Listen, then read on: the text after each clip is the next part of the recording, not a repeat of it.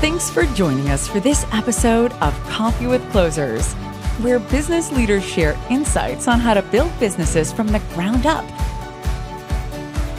and best practices for innovating in their industry.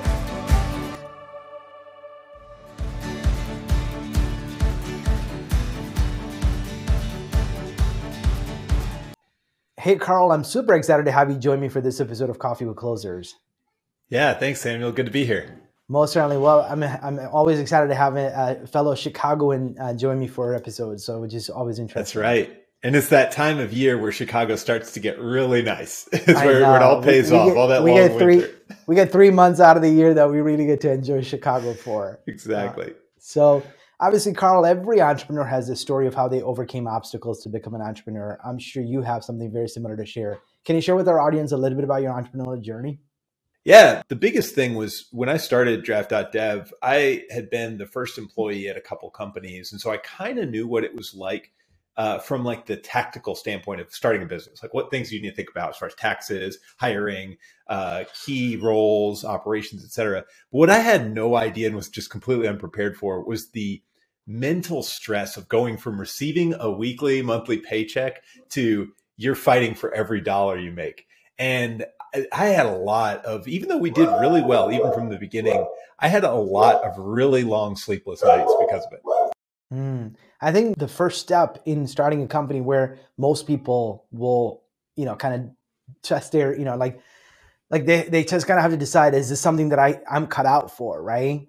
The mental hurdle of starting a business is by far the hardest thing. I mean, mm-hmm. you know, the, we were talking about this just before, but like it, school, like learning the basic schooling things you need to know to start a business is very honestly minimally helpful compared to the getting over the mental barriers that you set for yourself by thinking, you know, oh, well, I'm, I've always been an employee. I'm just used to being an employee. So I, I've found for sure the biggest struggles are mental, and the best way for me, at least, to overcome those mental hurdles is to like meet other entrepreneurs and talk to them and hear their stories and hear that it's not easy for anybody. And we all struggle with these things. And so finding peer groups has been one, one really big way to help overcome some of those long sleepless nights and just like the, the difficulties of telling myself, like, how can you really do this? Do you really know what you're doing?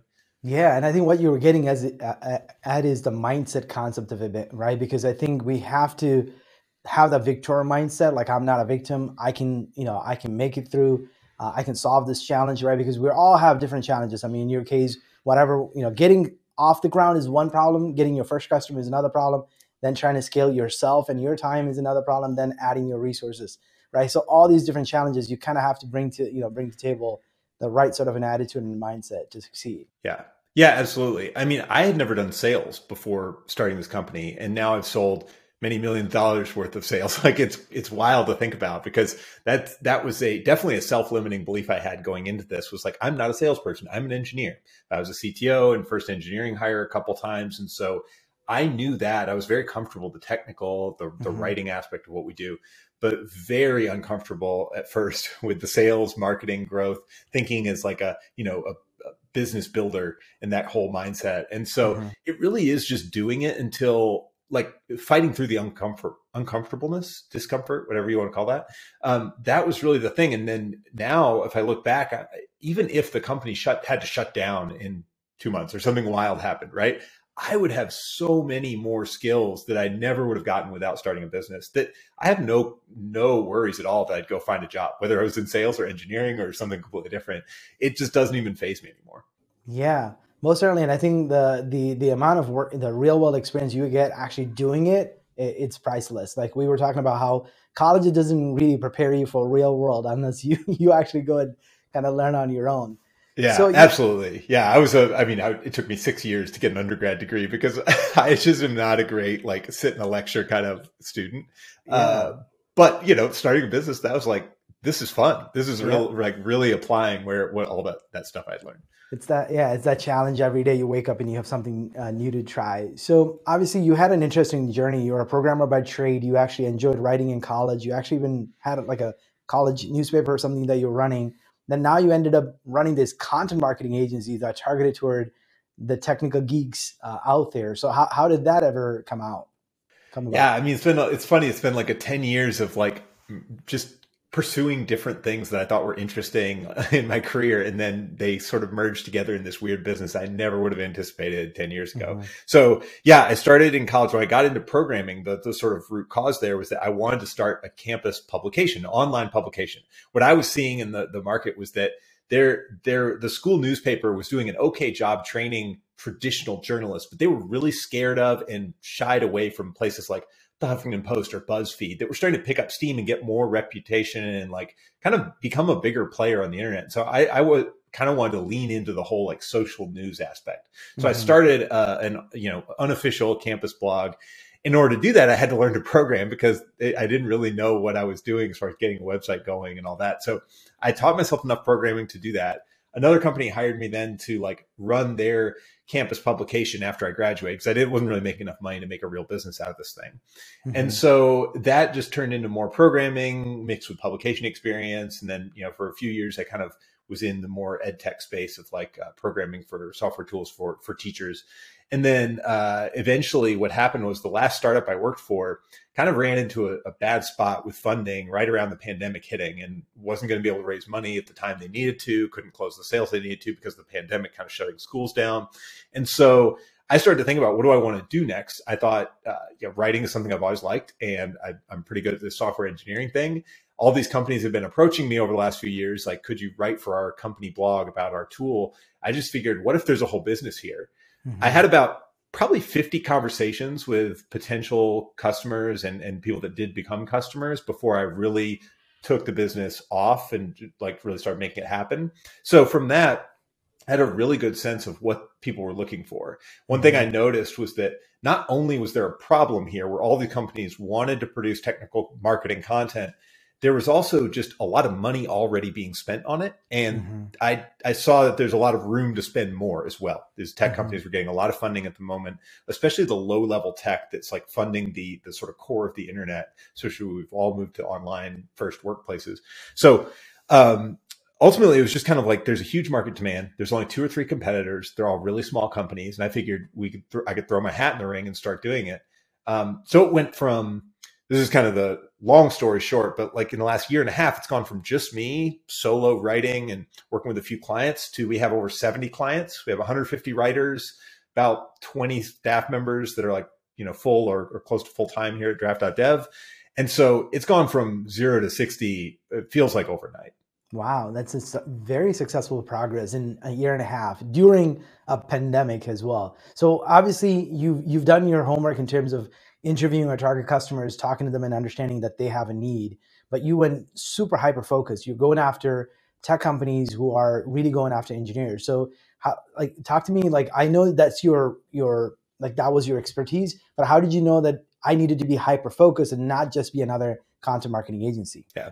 Well, so I think the biggest mistake that freelancers and small service businesses make, just from having seen them and, and met a ton of them, they all try to go broad and they all want to be like, we are the premium digital agency for everybody. And it, it doesn't make any sense. You don't get any ability to scale up your operations when every client is a different bespoke, you know, perfectly designed little, little creature. So I, I kind of went about it like, if we pick a really narrow market segment and we do a very specific type of content for them, sure, the market cap is small, but the operational efficiencies we can get and the sales and marketing efficiencies we can get are just huge. And so that's exactly what's happened with draft dot dev. It's like we picked a really small market.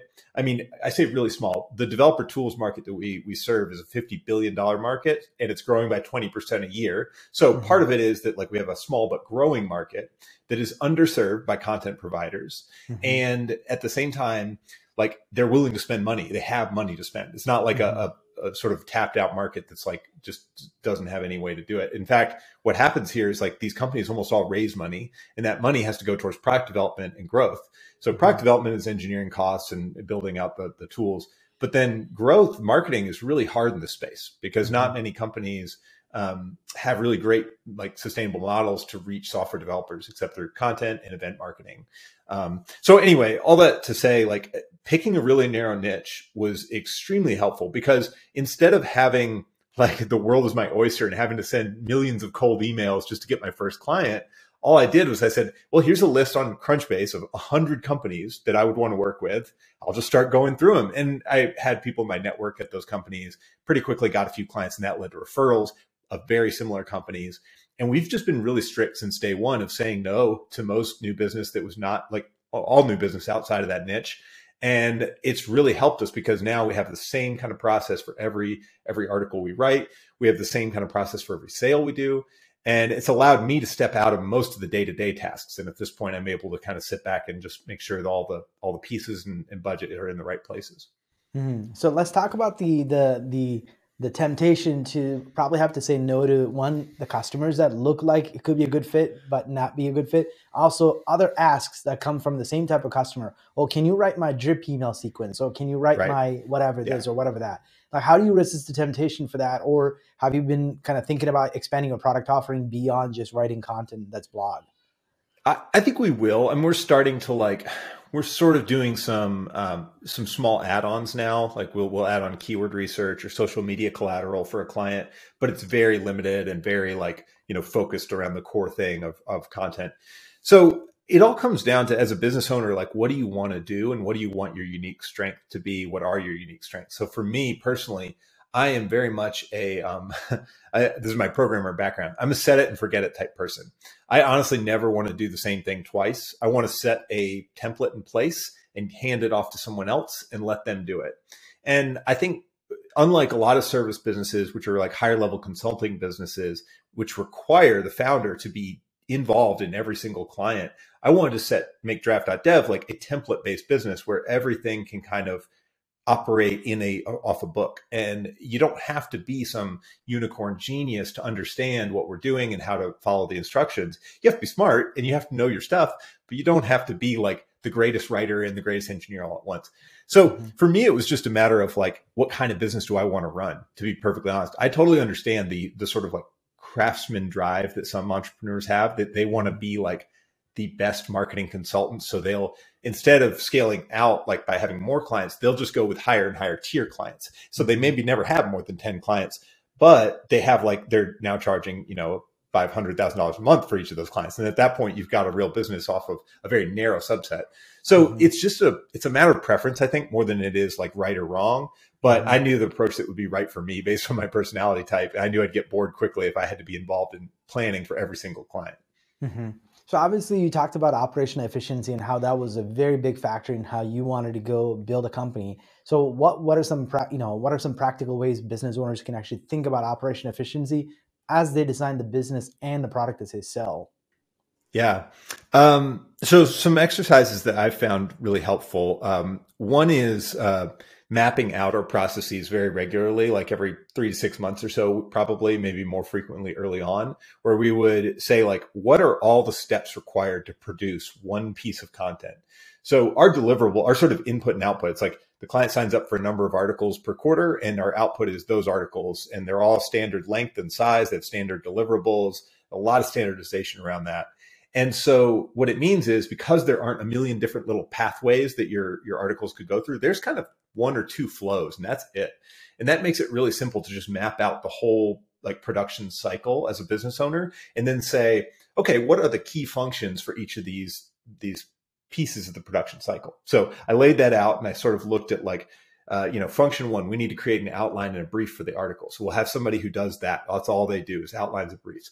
Uh, we'll then get into like matching up the best writer from our pool of writers with the articles by a topic. And we'll have somebody who just does that. And then we'll have somebody who does the writing. We'll have somebody who does the editing, somebody who does tech reviews, et cetera. So we've now got like this, I don't know, it's probably a dozen point system for getting an article mm-hmm. produced, which sure, it requires a lot of people, a lot of planning, a lot of like some automation to make it all happen, but everyone is focused on their little piece of the deliverable. And that allows us to build really high quality content in a way that's scalable and doesn't require me to be in there day to day, like looking at every piece of content we do, because I, I just couldn't do it anymore. Yeah. And I think the opposite of what you described is trying to get one person to be really good at some of those things and then trying to have fewer touch points. So when is it uh, better to have maybe really good one person that can do all of those things that you described versus you really getting multiple people to learn just one task? And it, it seems repetitive and boring, but how do you get, you know, how do you decide that? Yeah, they don't all have to be full time. That's one mm-hmm. trick. If you, you you're worried about somebody getting burned out on doing the same thing over and over again, like, you know, the assembly line worker who's got to pull the one lever over and over. Um, in today's world, like, these are people working online, many of them part time from home at their own, like on their own time, for just extra money. And so there's a lot of our staff that is just, this is a side project for them. And that's a, that's fine, because uh, like software engineers, like they don't, maybe don't want to go do, write content plans full time at the, this moment, but there's a lot of them who will do it for a few extra bucks on the weekend. And that's kind of all we need. So that's one way to think about it. Um, the other, the other way I like th- to think about this is that I don't want to build a business that requires me to hire unicorns. In other words, I don't want these, each job to be this like weird hybrid of five jobs that no one is going to be in the workforce for. Instead, I want to be able to hire someone who creates content briefs. There are people who specialize in creating content briefs, right? So I can find those people and I can hire them. I want to hire people who write technical tutorials and put them into the right articles. Um, so that's what I've found works a lot better for scaling. But again, this kind of comes down to your preference as a business owner. Do you want to scale up where you can have like an assembly line style production like we do, and you can have that, you know, theoretically scale out to infinite? Or would you rather have a very bespoke, like specialized model where you charge a really high premium, but each piece gets touched by this like very specialized consultant?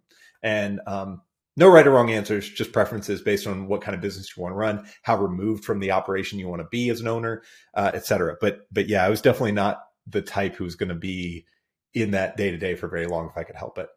But if you think about it, you're selling extremely highly technical content that you're having, like you said, not a lot of unicorn needs to be part of it to actually produce very high quality content that your customers are having such a hard time producing.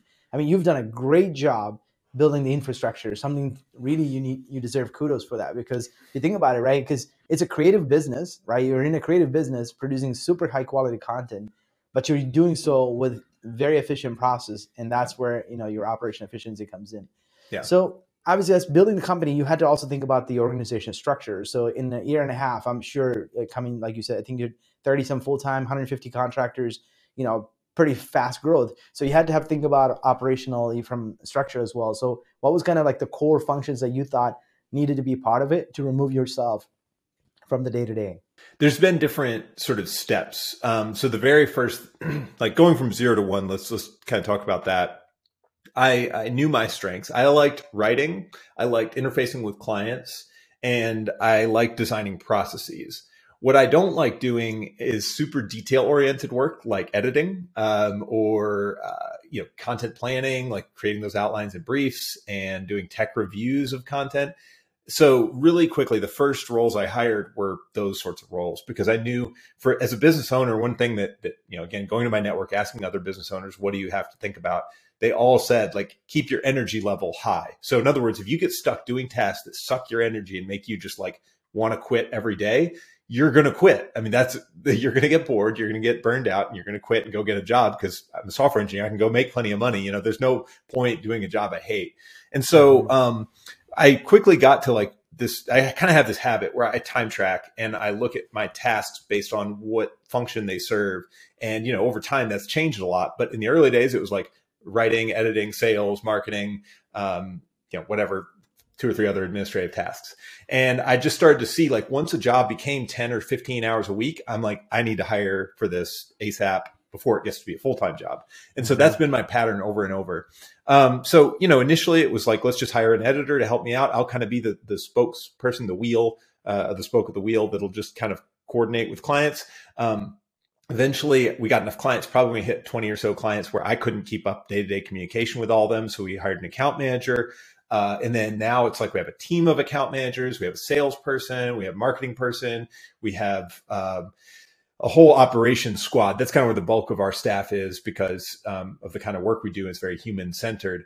Um, we have a director of operations, managing editor, working on a tech lead. We've got several tech content specialists, um, several editors, copy editors, and developmental editors. And they all serve a different function in this big machine. But um, yeah, it's just evolved over time. And now one of the nice things about getting to this size is that my teams are starting to suggest how we improve the, the workup of our, our structure and not me. So I'm not the one who has to be there designing every little bit of the organization. The teams are kind of saying, we see this problem. We think if we rearranged ourselves like this, it would fix this problem. And mm-hmm. that's awesome. I mean, that's like the next level thing that I'm like, I love as a business owner, because now it's like, I'm not even involved in the structural team stuff. I'm just involved in like really high level, like keep an eye on the K P Is, make sure we've got like our, all of our financial statements, and that this machine that we built, this whole business machine, is actually running. And that's been a really fun transition as well. So talk to me a little bit about the culture, because you're growing super fast, right? You're adding too many people and not too many people, right? You're adding people very rapidly. Basically, that means, you know, you're, you're going at a pace where you have to be working very intelligent, you know, intentionally about your culture. So what practical step are you taking to make sure that, you know, obviously you have great people that are actually coming to you with proactive ideas on how to improve process and things like that, but also just overall company culture, building that, that really falls on your shoulder.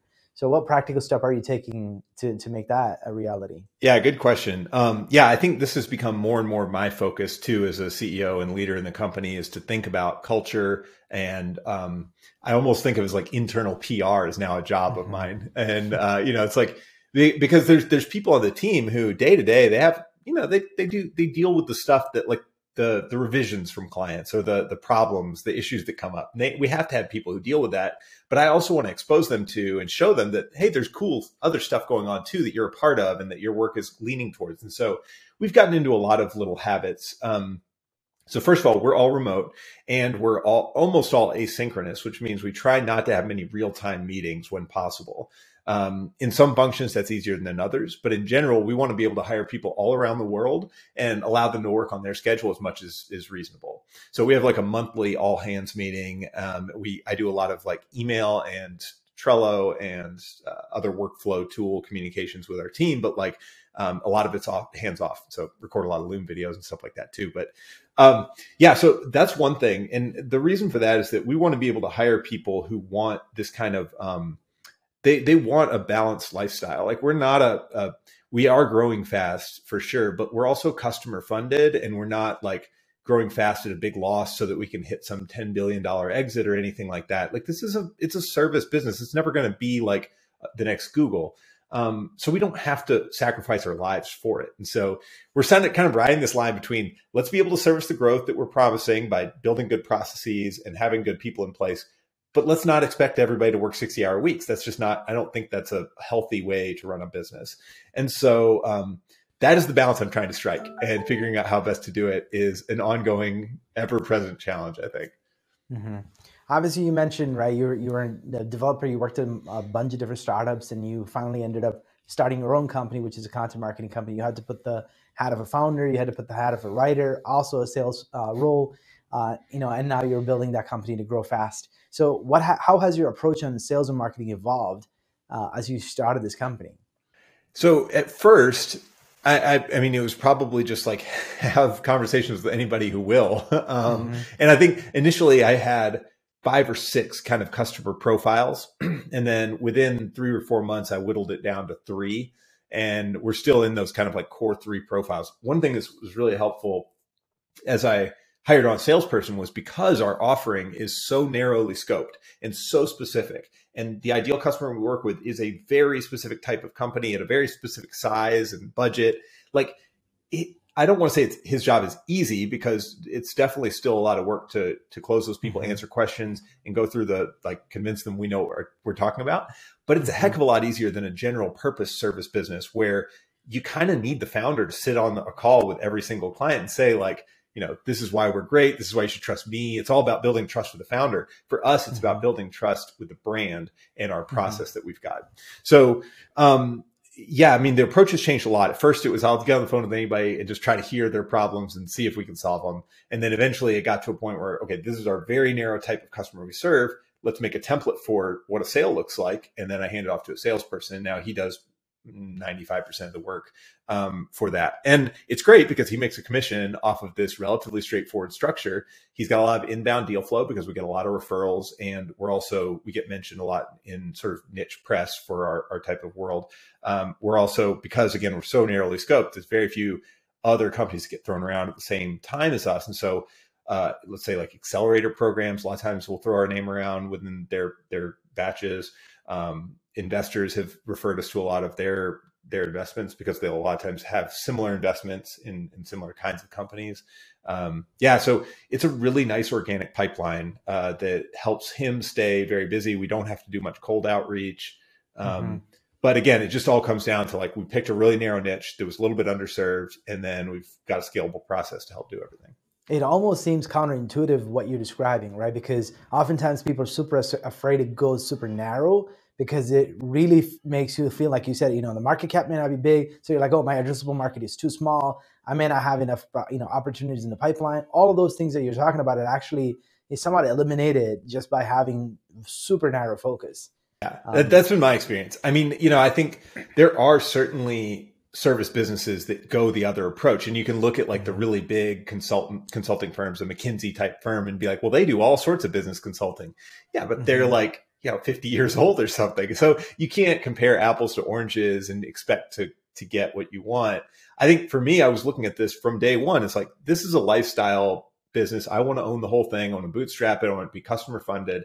And in order to do that, you don't need a massive market. So some of it is helped by the fact that we didn't have these big, like, necessary expectations. I think this is kind of a, a flaw in the venture funding system, is that everybody in venture wants you to go for a, a whatever ten billion dollar company, or else it's not worth doing. And maybe it makes sense with their business model, but like with a service business like this, that's not true. It's not, you don't need to be a ten billion dollar company to be a very successful and profitable service business. Mm-hmm. Yeah. And I think that that whole mindset and, you know, the framework that all these SaaS founders have really is detrimental to the, the, the that entire, um, you know, market, right? Because every SaaS company is driven by such, I don't know, I don't want to call it greed, but there's just this, you know, like this primary focus is on top line growth.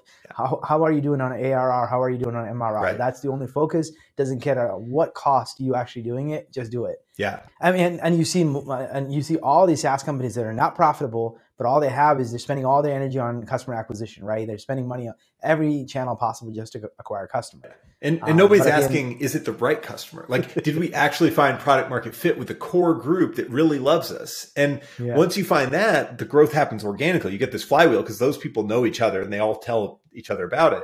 And I think that you're right. Like, what happens is companies try to, they try to go into scaling mode before they found product market fit. And so what they do is they spend a lot of money just trying things instead of like focusing in on who's the core audience that we're building this for and what would make them love us so much that they tell ten people about it. Yeah. Um, yeah. So I agree with that. I think that's a, a big flaw. And it, it, part of it is the pressure of uh, the way like venture rounds tend to go, is that, you know, you raise a seed, and if you don't have the traction needed for in revenue for a Series A by a certain date, you start to look really unattractive to the next round of investors, and it gets really scary for a founder.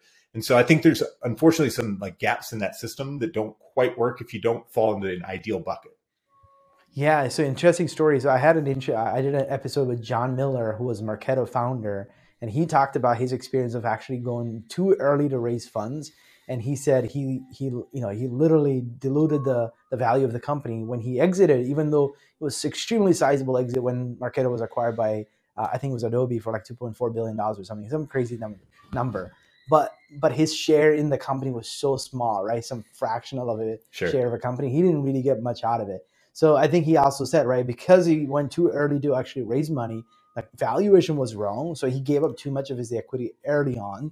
And all those things really worked against him, you know. And, and there are other stories too, where SaaS companies, they needed the cash because they needed that fresh advantage, fresh mover advantage. And if you don't get the market share very, very rapidly, someone else will take the idea and will scale. And that that's the fear. Yeah. Um, and there's know, nothing wrong inherently. Yeah, nothing wrong inherently with venture capital. I mean, I don't want to talk too negatively about no, it. Like I yeah. think it's a bad thing, um, but I just think that founders often think that that is a prerequisite to success. When mm-hmm. in absolute terms, I mean, it depends on how you want to measure success, but like there's a lot of people who've exited slow growth service businesses that they ran for ten years, never had an unprofitable year. They come out of it and make way more than, say, a SaaS founder who raised a ton of money and gave up a bunch of equity. So it's like, you have to look at starting a business is there's not just one way to do it. There's not just the TechCrunch way, the V C way. There's a lot of different ways. And the nice thing too, is that like, for me, at least, I was looking at starting a service business as a great starting point. Maybe I don't, you know, the next thing I do in five or ten years is not going to be a service business. Maybe it will be something different. I don't know. But either way, now I've got the experience of operating a real company with millions of dollars of revenue going through it, which makes me a lot more interesting and attractive to a future investor. And I'm going to be able to capture and hold on to a lot more of that value for longer than a first-time founder would. Yeah, I, I have to guess that you read Jason Fried's books. Um, I, I haven't read. Like I haven't read them, but I'm familiar with a lot of what he says. Yeah, yeah, because yeah. the a lot of the concepts you were talking about, I think he, he, I think he also talks about like the the customer funded model, because he didn't raise any capital. He also likes long form emails to his employees. He doesn't like meetings. Uh, there's a lot of things that he talks about that I, I almost seem like, you know, yeah, you both are Chicagoans, so maybe. Yeah, we're kindred spirits in some ways. And I think, you know, his ethos has kind of Uh, spilled out into other areas of the, the sort of alternative startup community that maybe I would call myself part of.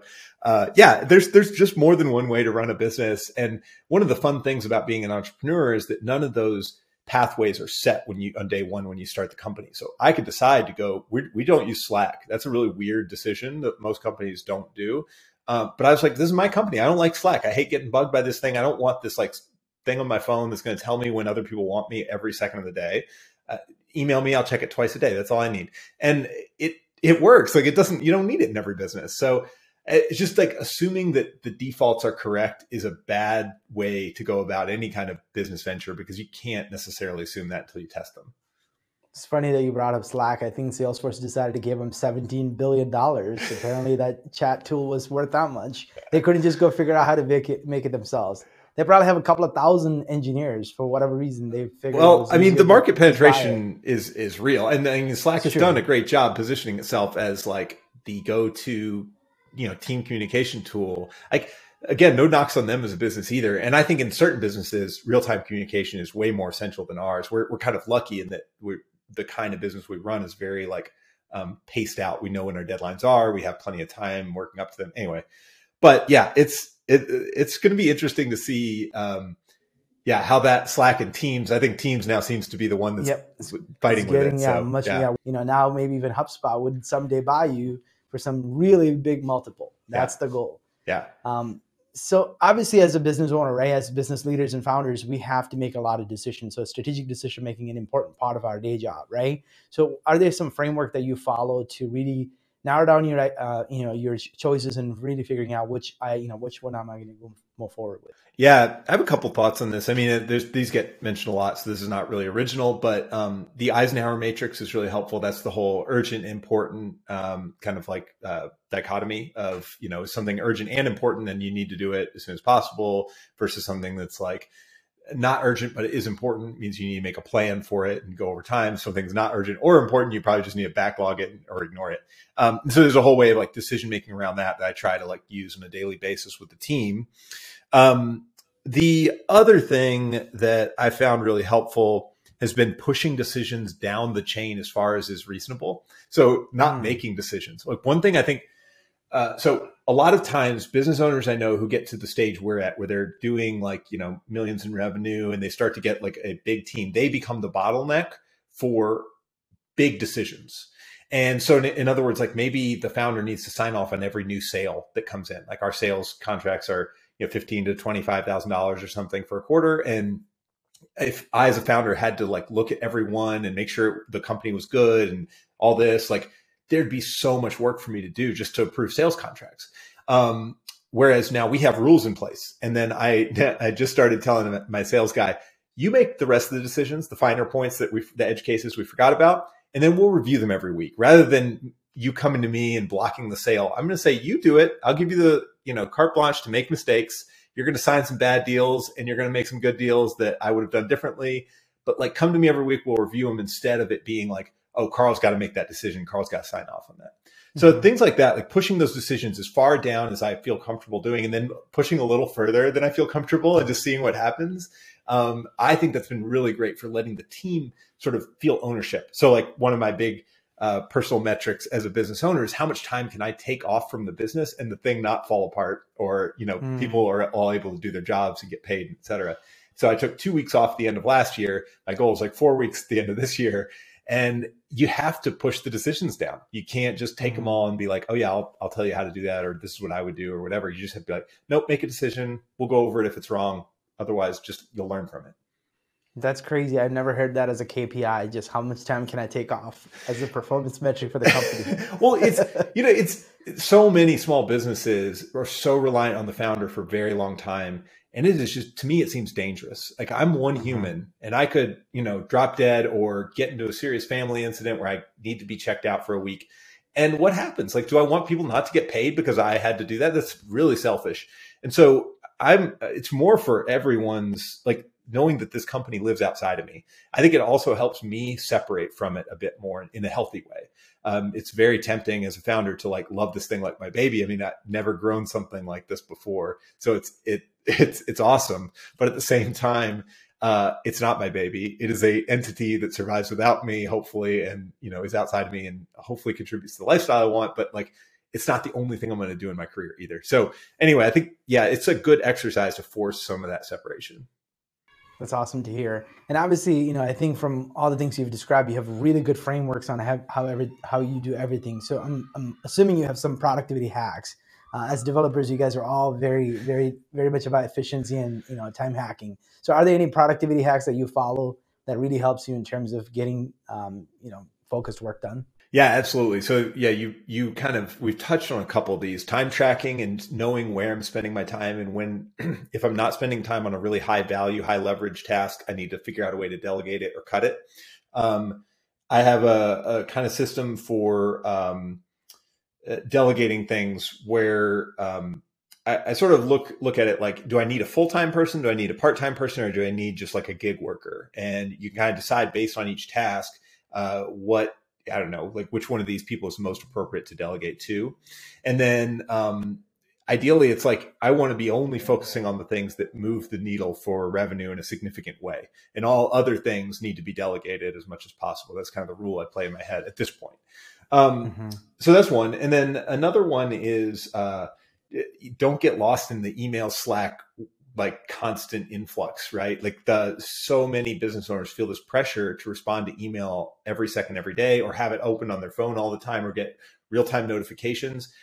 All, I hate all that stuff. Like it, I try, I don't always do this, I'll admit, but like I try to get myself into like two checks of email a day and just let it go in between, because how many things do I get that if I didn't respond in twelve hours, something really, really bad would happen. Like minor annoyances would happen, you know, and th- that's, like we're a big enough company to ride out some minor annoyances at this point. So um, yeah, I don't, I try not to get in there and live in the inbox. I try not to make myself reliant, like a necessary step in many processes. Um, and you know, it's a journey. It's not perfect. Every few months I'm reevaluating that, but those are some of the big ones that I think uh, were really helpful to me. Uh, and then forcing myself to take time off and be like, make that a key metric for the success of the company is, is another one that we already talked about. Awesome. Knowing what you know today, what advice would you give your younger self? Uh, you know, I have a theory about advice. Like people don't listen to advice, and myself included. Uh, people like, they need to live it. Like I needed to live this. I, I needed to be a business owner to see what this was like. You know, there was the only thing that I, I looking back, kind of realized I could have done.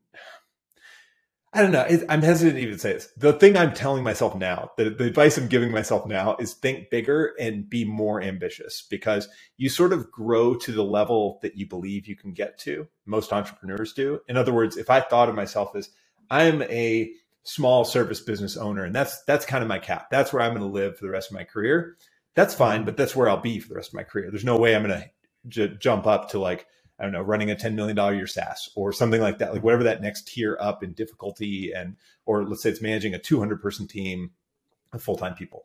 I, I wouldn't get there if I believed I was a thirty person company owner. Uh, and so I'm trying to think bigger with everything. And part of that comes down to surrounding myself with other people who think bigger. That's been a big thing. So I've joined um, Entrepreneurs Organization. I'm part of some other like startup organizations where I get to meet with other founders who are a step or two ahead of me that are thinking that next level, which I'm like, that seems crazy, but that's a good thing because that means that I'm like pushing beyond where I think it's possible. So maybe that's the advice I would give is like, don't limit yourself to something, but also, you know, to be perfectly honest, I wouldn't have had the confidence to keep dreaming bigger if I hadn't jumped out and done this kind of like small niche business that that has grown really fast. So yeah, again, I don't know if I'd give myself that advice in the past, but I would now. Awesome. Well, Karl, I really enjoyed our conversation. Thank you so much for sharing some of your life experience and wisdom with our audience. Thanks, Samuel. This episode of Coffee with Closers is brought to you by one I M S, a leading digital marketing agency helping businesses win new customers. To request a free marketing R O I audit, please visit one I M S dot com. If you enjoyed this video, please share it. To make sure you never miss an episode, please subscribe.